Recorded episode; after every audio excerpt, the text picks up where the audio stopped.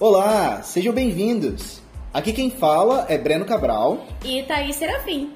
Esse é o nosso podcast, o, o Psicopapo. Somos psicanalistas e professores de psicanálise. Estamos aqui com o intuito de explorar juntos temas relacionados à psicanálise, saúde mental e emocional.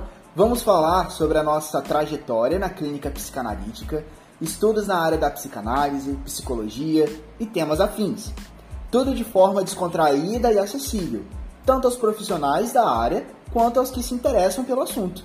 Pois então, Pegue seu café, seu chá ou até mesmo seu drink e sinta-se mega convidado para explorar o mundo psi com a gente. Olá! Estamos de volta mais um episódio do Psicopapo. E aí, Thaís, boa tarde. Boa tarde, boa noite, bom dia, boa madrugada para poder a gente refletir um pouquinho.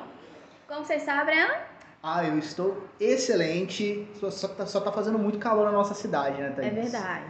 Gente, bem-vindos mais uma vez. Esse é o Psicopapo, episódio de número 3. E como a gente bem sabe, o episódio de hoje é uma continuação, não é isso, Thaís? É isso mesmo, uma continuação de uma história que nós trouxemos de uma menina de 8 anos de idade que vem passando aí por muitos lutos, né? Vamos lá, quem ainda não ouviu, voltar no nosso segundo episódio para poder acompanhar de perto essa história. Exato, e assim, né, o título que é bem intrigante. Afinal, quantos pais eu tenho?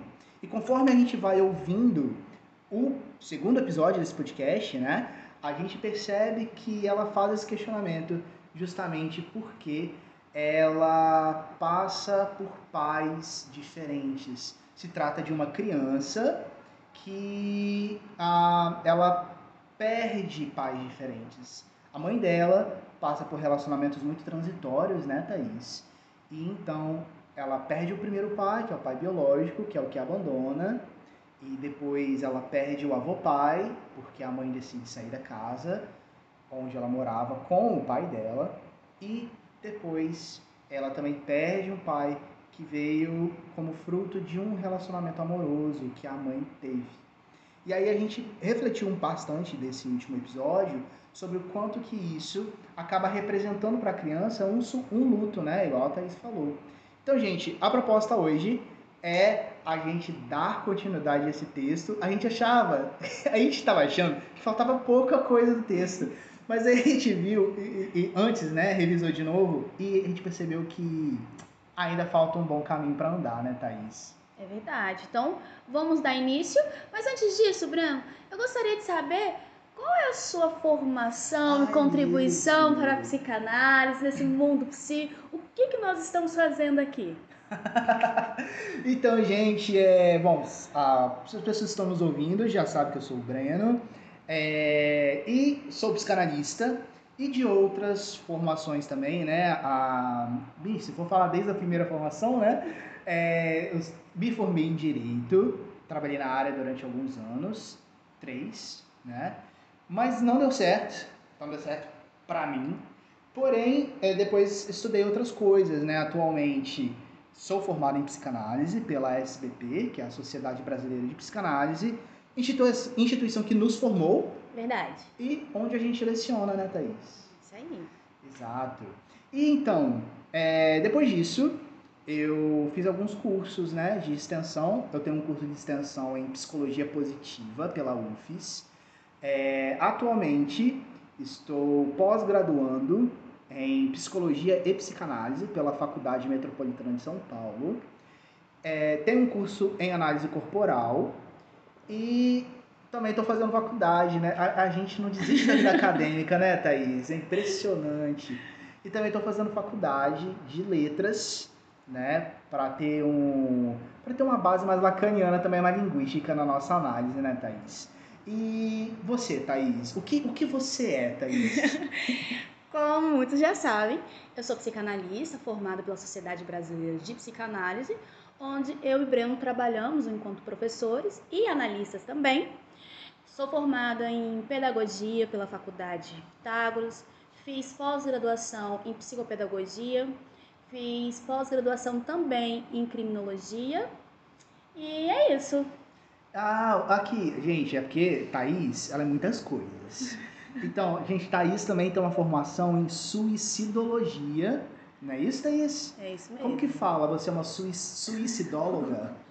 É, suicidóloga. Exato, acertei? É isso mesmo. Isso, você é uma suicidóloga. E também, gente, a Thaís, ela sabe bastante coisa sobre interpretação de desenho, né, Thaís? É verdade. Eu montei um curso do zero, né, com base em outros que eu já estudei, com o meu método. E hoje eu aplico esses cursos para os alunos que são estudantes de psicanálise e para professores também, né, infantis, que trabalham diretamente com a criança, no seu desenvolvimento, que ainda não tem uma linguagem é, por causa do desenvolvimento da idade, para poder nós fazermos essa interpretação do inconsciente através do desenho infantil. Então, é isso. Por enquanto é isso. Ah, por enquanto é isso, né? O intuito é a gente continuar tendo mais coisas depois, né? Assim, lembrando, pessoal, a formação do analista, ela é continuada. Então, sempre procure saber se o seu psicanalista, ele ainda está estudando alguma coisa, né? O analista que ele não estuda, ele compromete muito os atendimentos dele. A gente sempre precisa estar tá buscando coisas diferentes, né, Thaís? É verdade. Exato. Mas vamos lá então, gente. A história da nossa menina de 8 anos, que vocês acham que ela vai ter paz por agora? Pois é, vamos descobrir, porque até agora, tadinha dessa criança. A vida ficou triste, né, para ela. Triste. Até que o tio Júlio, ele sai de casa novamente. Então, nós falamos um pouquinho sobre isso, né? Ela perdeu o avô, ela perdeu o tio Júlio, mas quando ela continua, né, no nosso texto. Quando eu pensei que seria apenas nós duas, apareceu o Guilherme, o Mateus, o Pedro e a tia Fernanda. Em tão pouco tempo, eles fizeram parte da minha vida. E eu tinha que vê-lo eles como pai, porque era assim que a senhora queria. Olha como ela fala com a mãe, como ela vê a mãe. Mas mamãe, eu te observava. A sua felicidade parecia vazia, momentânea. Até hoje eu não sei o que a senhora quer. Todos eles foram embora e a senhora não estava feliz. E eu também não. Nossa, então aqui, essa parte do texto que ela vai enumerando né, os nomes, e aí você percebe assim, olha, é o tio Júlio, o tio Mateus, o tio Guilherme, e todos eles marcaram essa criança de alguma forma. Porque é, a gente percebe o seguinte, cada novo relacionamento que essa mãe inicia, por mais que essa criança até então ela tente se proteger, assim, ah, eu não vou dar chance para esse pai, não sei o que, para esse cara, eu acho que não vai dar certo, porque existe essa blindagem em determinado momento, né? Mas ao mesmo tempo ela deseja esse pai, ela deseja um pai, né? Então assim, ela, ela trazendo isso, é, vendo que a mãe não estava feliz, e acho essa parte assim que você deu até um pouco mais de ênfase, né? Achei muito legal isso é, era o que você queria. Eu chamava eles de pai, era o que você queria. Então acontece aí essa projeção. É claro que a filha tenta satisfazer essa mãe nisso, realizar esse desejo da mãe, até porque existe essa identificação muito grande, né, Thaís? Então, em determinado momento, a, é muito comum que o filho confunda o que é desejo dele e o que é desejo dos pais, né? Tamanha introjeção que ocorre desses desejos, né? E aí ela acaba percebendo que, por mais que ela desejasse, não dava resultado. E aí, assim, não é que a gente quer arranjar algum culpado aqui, né, Thaís? Mas é, é uma circunstância comum. E a gente não percebe o quanto que essas crianças precisam adaptar e readaptar e tal, o quanto isso tira uma, um senso de continuidade, de estabilidade, né, Thaís? Até para essa mãe, né, Breno? porque nós vimos aí o tanto de relacionamento que ela entrou sem fazer luto, com uma perspectiva, e aí ela sempre o quê? Quebra cara, não dá certo, a frustração, a angústia, e a criança, ela observa todos os, no os nossos comportamentos, ela sabe né, dos nossos sentimentos, ela vê a nossa expressão, ela não nega. Então, quantas vezes nós né? Todo mundo eu acho que já teve seu primeiro amor, já se apaixonou, já se decepcionou. E é nítido no nosso rosto, na nossa face, no nosso olhar, que exista sofrimento. E a criança vê aquilo, ela não consegue nem falar. Porque logo no início do nosso texto, a gente falou sobre a vulnerabilidade dos pais, de não mostrar essa vulnerabilidade para os filhos. Então não permite que o filho pergunta, mamãe, o que, que aconteceu? Por que, que a senhora está triste? Mas a criança ela sempre está observando. Nossa, eu estava conversando isso essa semana com, com uma das pessoas que eu acompanho e acabou surgindo realmente isso, né? O quanto que é estranho, principalmente nós que somos de gerações passadas, é, olhar para os nossos pais e sequer considerar que existia neles essa vulnerabilidade, né? Porque a gente olhava para os nossos pais e tipo assim, não, meus, nossos pais têm tudo sob controle, tá tudo resolvido. Minha mãe falou que é sim, é sim, que é não, é não. Pode, não pode e acabou. A gente tem plena fé de que os nossos pais sabem o que eles estão fazendo.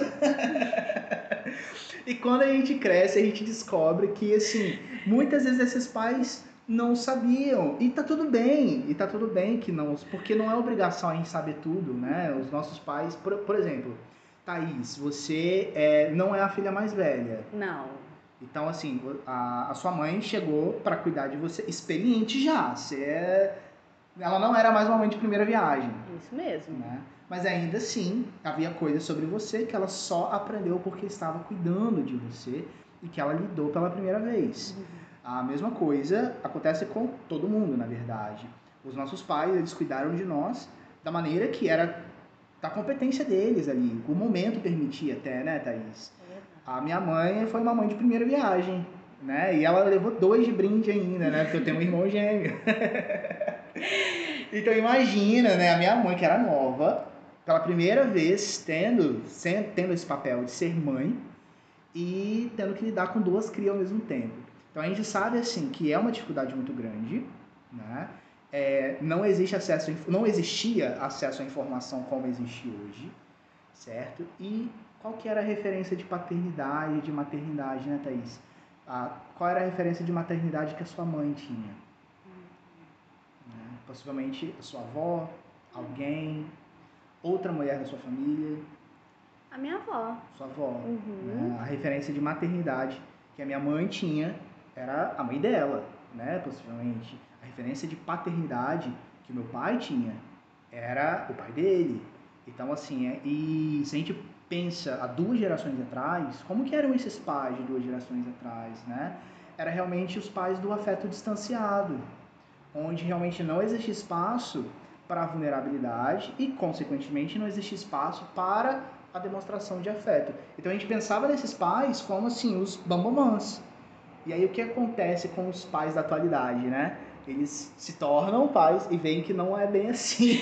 É igual um post no Instagram uhum. que a gente olhava para aquelas pessoas que tinham 30 anos, a pessoa já tem sua casa, sua família, seus filhos. Achei, meu Deus, tá chegando 30 anos e eu estou perdida. Sim. É, existem, existem muitos outros fatores que vão influenciar isso, né? A questão da do, quanto a criação dessa geração presente foi diferente a geração dos nossos pais foi uma geração educada para sair de casa, né? Tanto que era insuportável ficar em casa.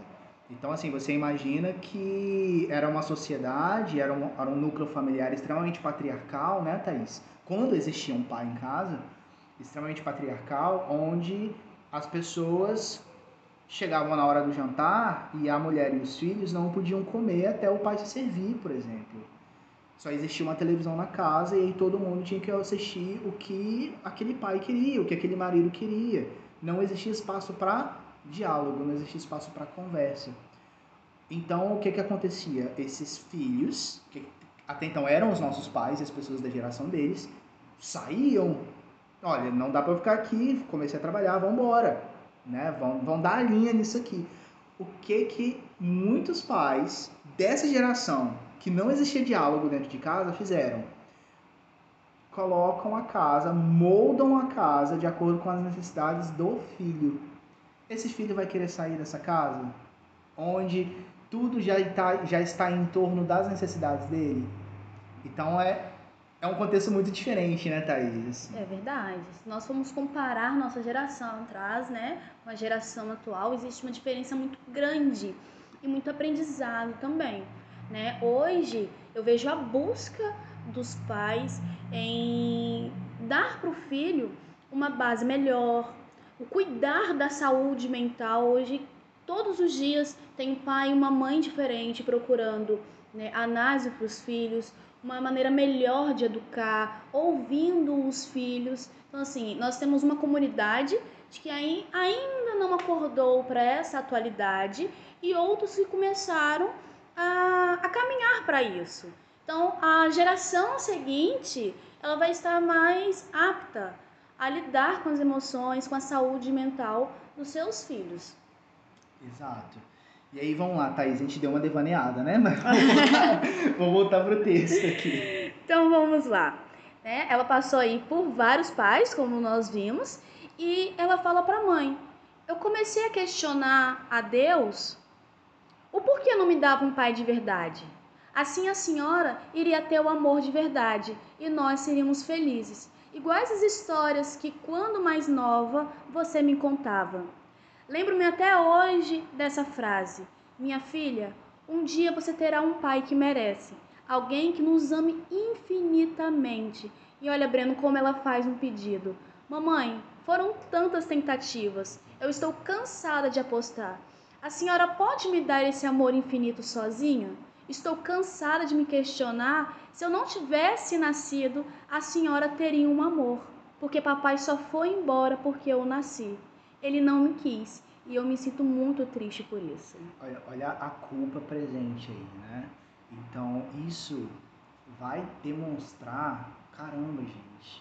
Isso vai levar a uma necessidade de se compensar pela própria existência, né? Então é aquela pessoa que ela vai ter uma questão com a sua própria autoestima, porque ela precisa mostrar que, olha, se eu estou em determinada família, se eu estou nesse local, eu tenho que mostrar que vale a pena eu estar aqui. Porque, olha só, gente, essas palavras dela, ela já se sente um peso para a mãe. Se eu não estivesse aqui, se você não tivesse uma, uma, uma filha, e essa filha sou eu, é, talvez você tivesse um amor. Porque papai foi embora, justamente porque eu nasci. Né? Olha os questionamentos também que nós fazemos para Deus, né? A gente sempre leva a culpa, os nossos questionamentos para alguém.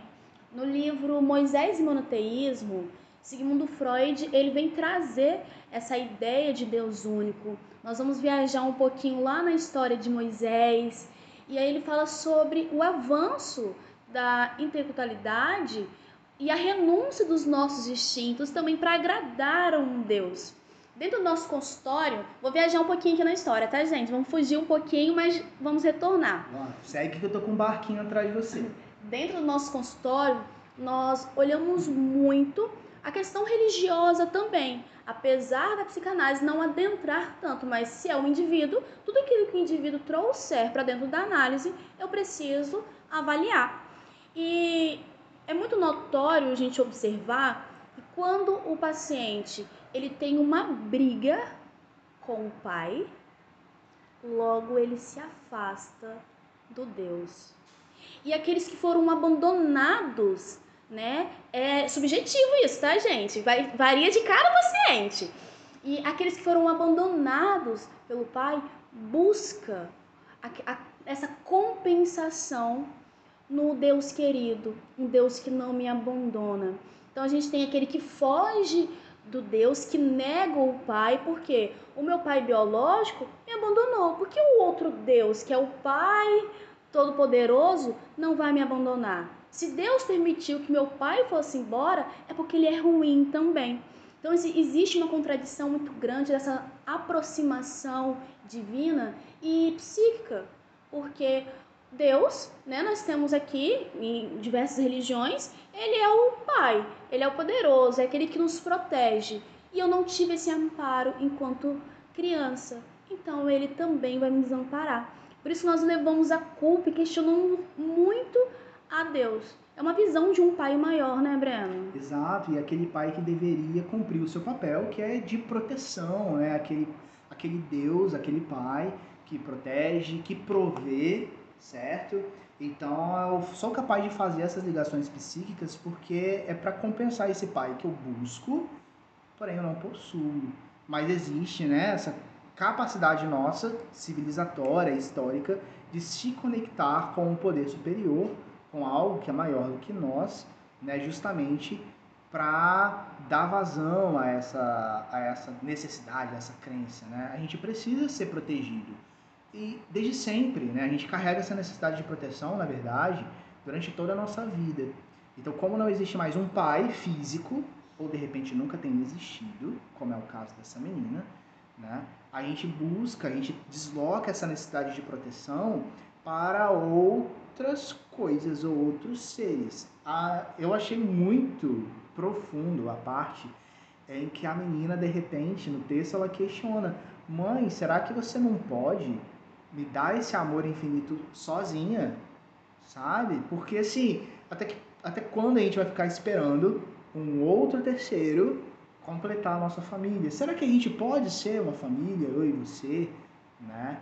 E assim, a... o que será que essa mãe busca e a criança que fica ali numa posição de expectativa, né? Vendo a hora que essa mãe, vou colocar entre aspas, né? É, vai acertar na escolha desse pai ou desse parceiro. É, quando ela traz essa frase, se eu não tivesse nascido, a senhora teria um amor. Isso me lembra né, alguns pacientes que falam assim: Poxa, Breno, a minha mãe aguentou tanta coisa por nós. minha mãe ficou durante 20 anos no casamento por causa das crianças, então eu preciso ser grato para minha mãe para o resto da vida. E não, aquilo ali é uma responsabilidade da sua mãe. Ela não saiu de um relacionamento que foi um abusivo, um relacionamento que ela não gostaria de estar, porque ela não quis. É uma decisão totalmente dela. Mas as crianças carregam essa culpa. Quer falar um pouquinho sobre isso? Nossa, é demais, porque essa, as crianças carregam essa culpa, os adultos carregam essa culpa muito. Gente, essa sensação nítida que muitas vezes a gente cria em, é, de débito em relação aos nossos pais, né, é totalmente oposto do que é gratidão.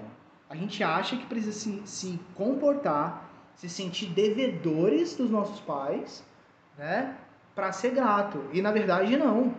O que me torna devedor, o que se eu acho que eu devo algo para o meu pai, na verdade eu estou me amarrando a ele.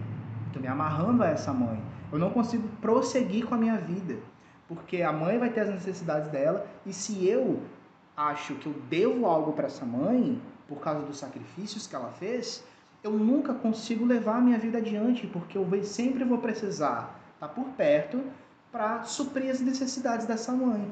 Então, assim, é claro que é muito lindo esse discurso né, que a gente ouve hoje em dia dos do, pais que chegam lá naquele estágio da velhice, né?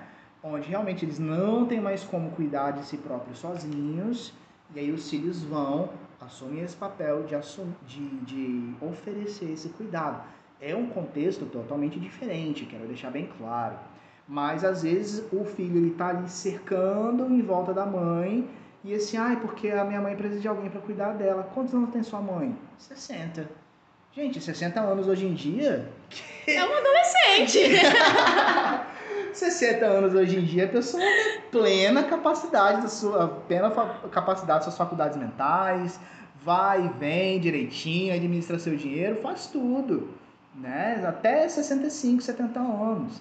Então, assim, a, os nossos pais, eles fizeram muito por nós, tem o sacrifício sim, e eu como filho, a Thaís como filha, nós como filhos, recebemos de bom grado, né? reconhecendo o esforço deles. E, com, e reconhecendo esse esforço, eu vou e sigo adiante. Né? Por causa desse esforço, eu consigo ir para frente na minha vida. Beleza, isso é uma coisa, isso é gratidão. Agora, não, a minha mãe se sacrificou muito num casamento infeliz. Ou aquele outro discurso, né? A minha mãe foi pai e mãe ao mesmo tempo. A minha mãe, não, foi a maior guerreira que eu já conheci, não sei o que. Eu devo tudo a ela. Legal, mas isso está te segurando perto da sua mãe ou você está conseguindo constituir a sua própria família, seguir com a sua vida, né? E enquanto a sua mãe continua cuidando da vida dela. Porque assim, não é tão bonito que sua mãe fez isso tudo por você, agora deixa sua mãe viver a vida dela. Porque às vezes tem isso, né? Os filhos crescem, aí os pais não estão mais juntos, ou a mãe cumpriu o papel dela, os filhos estão criados, aí a mãe vai, começa um relacionamento amoroso, o que que o filho a filha vai fazer? Vai ficar com crisezinha de ciúme, vai voltar lá para os oito anos de idade, não é isso, Thaís? É isso mesmo. E a gente começa a observar o quanto nós romantizamos o sofrimento, né? Porque para a mãe permanecer naquele estado, cuidando do filho, sozinha, e a gente prolongar isso até o último dia da vida dela, é romantizar o sofrimento. Então é como se fossem os teatros, né? Que eles proclamavam várias mensagens de um amor não correspondido e aquilo ali se tornaria um belo. Não é belo, não tem nada de belo na dor, na tristeza, na solidão, num sacrifício. É bonito a gente ouvir que uma mãe foi até o fim da sua vida cuidando do seu filho. É até legal da gente ouvir, mas não é belo, não é bonito. Por quê? Existem muitas cicatrizes. Até porque, olha só, se essa mãe precisou cuidar desse filho até o fim da vida, é porque não existiu suporte, é porque existiu um pai que não cumpriu o seu papel. Existe um abandono aí. Então, na verdade, a gente fala que é bonito e romantiza, né? A, a mulher é que se sacrifica e tal, porque soa bonito aos nossos olhos, mas na verdade, gente, não, não é assim que deveria ser, né? E se a gente romantiza, a gente naturaliza. Acaba sendo um troféu que a pessoa coleciona. Olha, eu fui uma mãe guerreira Sabe, gente, eu não precisei de homem nenhum para criar meus filhos. Olha como eu fui forte. E aí isso é um reconhecimento que a sociedade dá hoje em dia, né? E aí isso, isso é muito problemático. Mas vamos lá, vamos prosseguir com esse texto aí, gente. Vamos lá. A menina continua. Mamãe, a culpa de você não ter um amor é minha? Eu ouvi você falar com a tia Mônica que se a senhora não tivesse uma filha, as coisas seriam mais fáceis. Eu quero te dizer como eu me sinto, mas eu quase não te vejo em casa. Sempre fico com a tia Melissa, é ela que cuida de mim dia e noite. Eu sinto falta dos contos de história antes de dormir. Sinto falta de ouvir você me chamar de amor da sua vida. Me perco de ciúme quando eu vejo você com outra criança que não seja eu. Eu me sinto uma intrusa na sua vida. O meu cabelo está caindo tem uma coisa no meu peito que dói, minha garganta tem uma bola, eu estou sempre triste. Eu bato em outras crianças quando elas falam que não gostam de mim. Eu não queria bater nelas. Eu tenho vergonha, mãe, porque eu voltei a fazer xixi na cama. Tenho medo de ficar sozinho. Tenho raiva de mim porque eu já tenho oito anos e ainda chupo o dedo. Eu tenho medo da senhora sair e nunca mais voltar. Olha só, o medo da rejeição como segue presente aí, ele se manifesta de formas diferentes. É, muitas vezes, o jeito que a criança encontra de manifestar determinado medo é exatamente através da raiva e da agressão. Então, é como se a raiva e a agressão fosse um cobertor para esse sentimento de vulnerabilidade que ela sente, um cobertor para esse medo, né? E como última defesa, eu agrido. Por quê? É o que me resta. Tá? Às vezes essa criança já chorou, essa criança já pediu ajuda, essa criança já fez tal coisa, mas não foi ouvida. O que sobrou? A agressão. Né? É, inclusive, tem uma parte aí do texto é, que você fala assim. É, ai, eu esqueci, deu um branco agora. Então, essa última parte que você leu agora é eu tenho oito anos, ainda tenho... chupo dedo. Ah, sim, isso, que eu queria falar das fixações. exato, exato. Obrigada, Thaís. É, então, assim, ela fala, olha, eu ainda faço xixi na cama, eu ainda chupo o dedo. Então, assim, a criança que ela tá fixada em determinadas fases, né? A gente, em psicanálise, vai chamar das fases psicossexuais. Se a gente for, assim, estritamente freudiano, a gente vai falar, então, beleza, eu ainda chupo o dedo. Existe aí uma fixação na fase oral, né? Que é o quê? Como que eu compenso essa vulnerabilidade?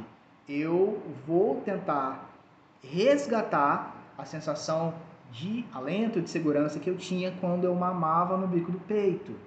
É quando eu me sentia segura, eu sentia envolvida pela minha mãe. Então eu chupo o dedo como forma de tentar resgatar isso, né? Ah, eu faço xixi na cama. Então assim, é o medo, é a vulnerabilidade aí presente e uma fixação na fase anal, que é onde a criança está aprendendo a ter o controle dos esfíncteres, mas ao mesmo tempo significa que ela está crescendo. E se essa criança que já fez 8 anos de idade perde três pais, perde quatro pais, né? Que a gente já, já não consegue mais definir nas contas aqui, né? Com esse texto. É, o que, que ela percebe? Crescer é algo ruim.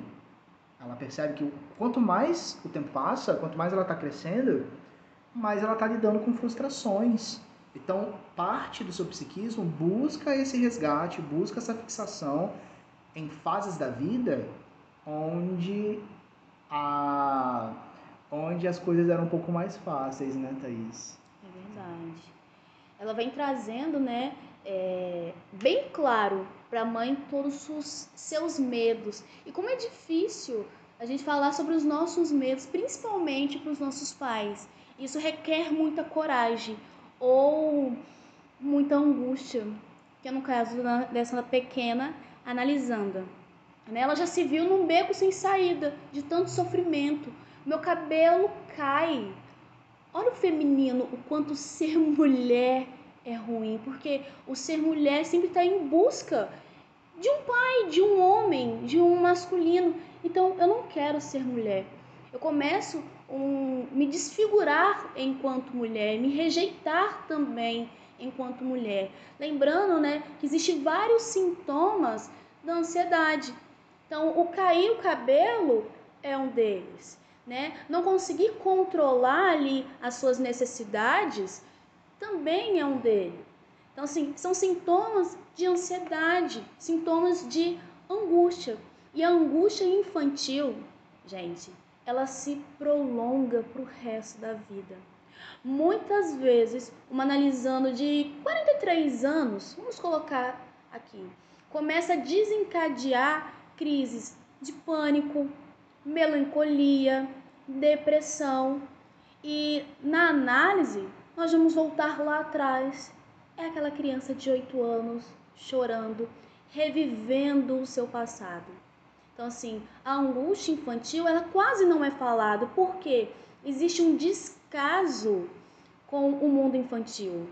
Ah, a criança não sente, a função da criança é só ir para a escola e brincar, mas não, aquela criança que está sentado ali na sala só assistindo um filme, ela precisa ser observada. O pai e mãe, como ela disse assim, eu fico dia e noite com a tia Melissa, que seria aí uma babá, alguém que ajuda essa mãe, né? Não importa o que ela esteja fazendo, se ela está trabalhando, se ela não consegue chegar em casa a tempo, mas reforçando o que nós falamos no segundo episódio, é necessário um tempo de qualidade, porque a nossa pequena analisanda, ela já foi abandonada por várias pessoas. E ela diz para a mãe: "Mamãe, quando você sai, eu tenho medo da senhora nunca mais voltar." O ciclo de abandono é constante na vida dela e já está impregnado, fixado no seu inconsciente. Como é que eu não vou ter medo de ficar sozinha? Como é que eu não vou ter medo de entrar no meu quarto, apagar as luzes e dormir? Porque eu posso acordar e não ter ninguém mais por perto. O medo do escuro, né, Breno? É o medo do abandono, é o estranho. Então, ah, por que, que meu filho não consegue dormir com a luz apagada. Gente, na escuridão a gente se perde. Todas aquelas emoções que ainda são desconhecidas pela criança, nós, enquanto adultos, estamos descobrindo todos os dias emoções diferentes, afetos diferentes. Nós temos pensamentos que parecem, por que isso está surgindo na minha tela mental? Imagine para a criança que ela está se descobrindo, está descobrindo o seu mundo interior e o mundo exterior. Isso é muito frustrante e gera um medo muito grande. Portanto, a angústia. Não é falado de depressão infantil, né? a doença do século. Não é falado. E é necessário que nós é, tenhamos um olhar mais atento para a infância. Nossa, é demais isso que você falou. Essa angústia infantil, ela tá muito presente. E aí, sabe uma coisa que me deixa revoltado, Thaís? Que aí você imagina, né? Ó, tem essa criança aí que passou por um monte de coisa, né? O, o, vivendo esse mundo afetivo aí como uma montanha russa. E aí, muitas vezes, o que os adultos vão falar para essas crianças é, quando elas estão angustiadas, quando elas estão estressadas, é o quê? Ah, mas você tem o que para se preocupar? Você só tem que fazer dever de casa? Você só você não tem conta para pagar? Então olha o quanto a gente desvalida, né? Você não tem preocupação. E olha o que a criança na verdade se preocupa, né? Ela se preocupa com esses medos aí que estão muito presentes. É, e que, na verdade, a gente só passa a dar atenção para esses medos quando essa criança vai se tornar um adulto lá na frente eu vou usar o número 43 aí que você colocou, 43 anos, e aí ela vai ter a sua primeira crise de pânico. Mas por que, que ela teve essa crise de pânico?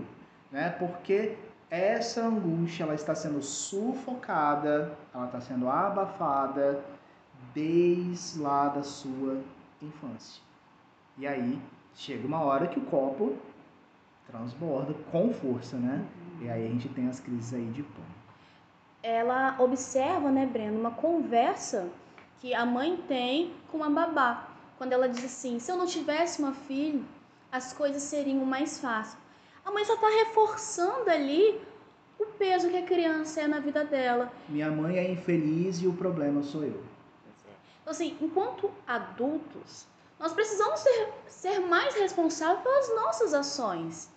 Porque se eu engravidei, né, optei em ter uma criança, eu sou responsável por ela. Eu preciso aprender a lidar com mais uma pessoa na minha vida e não jogar essa responsabilidade e nem essas palavras para a criança, porque isso vai perpetuar no inconsciente dela para sempre. Hoje mesmo quando eu estava dando aula, eu falei com os meus alunos que até os 19 anos de idade eu tinha uma fixação de pensamento que eu morreria com câncer. Todo gente, mundo viu. Revelações aqui, hein, gente? Pois é. Vai, Thaís, deita no divã. Então vamos lá. Eu tinha uma fixação de que eu iria morrer de câncer. Eu levei isso para minha analista, ela ficava rindo de mim, mas Thaís, por quê? Oh, gente, é demais. Eu não acredito que essa analista fazia isso. Ela, ela riu e falou assim, Thaís, por quê? Você já fez todos os seus exames? Eu fiz todos os meus exames. Tá tudo certinho? Tá tudo certinho. Eu ficava vendo aqueles vídeos no Instagram das pessoas cortando o cabelo, já, né, já com queda de cabelo. Eu sofria demais com aquilo. E aí, depois. Como que a gente busca. A gente também goza no sofrimento, né? A gente goza no sofrimento. A gente, até no sofrimento tem prazer. E era prazeroso assistir aquilo. Eu falava assim, ai, ah, quando eu tiver carequinha com câncer, já que eu vou morrer de câncer, é, eu já vou me adaptar, não vou sofrer tanto. Aí um dia estava eu, a minha digníssima mãe, causadora dos meus traumas, brincadeira, mãe, e a minha tia, nós estávamos falando sobre legumes. Aí ela falou assim: Olha, eu sempre dei para Thaís suco de beterraba com laranja e couve. Ela odiava beber aquilo. Então eu tinha que forçar ela a beber esse suco. Eu falava assim para ela: minha filha, se você não tomar isso, você vai ter leucemia.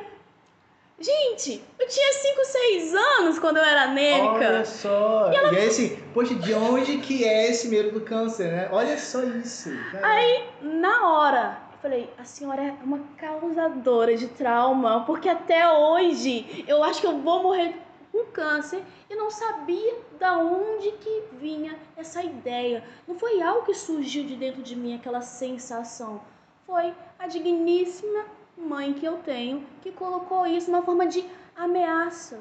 Então, às vezes nós estamos desabafando, nós vamos brigar, vamos educar, mas nós não medimos as palavras que nós usamos com os nossos pequenos filhos. Mãe, já te perdoei. Bom, vamos dar continuidade e finalizando o texto. Ela disse assim: é, ah, ainda tem oito anos, né? Chupa o dedo, tenho medo da senhora sair, nunca mais voltar. Eu sinto falta de visitar o vovô. Mamãe, eu estou confusa. E no meio disso tudo, hoje eu ainda ganhei outro pai. Mas esse não vai entrar no meu coração, porque eu já sei o que vai acontecer. Simplesmente ele vai embora. Mas afinal, mamãe, quantos pais eu ainda vou ter?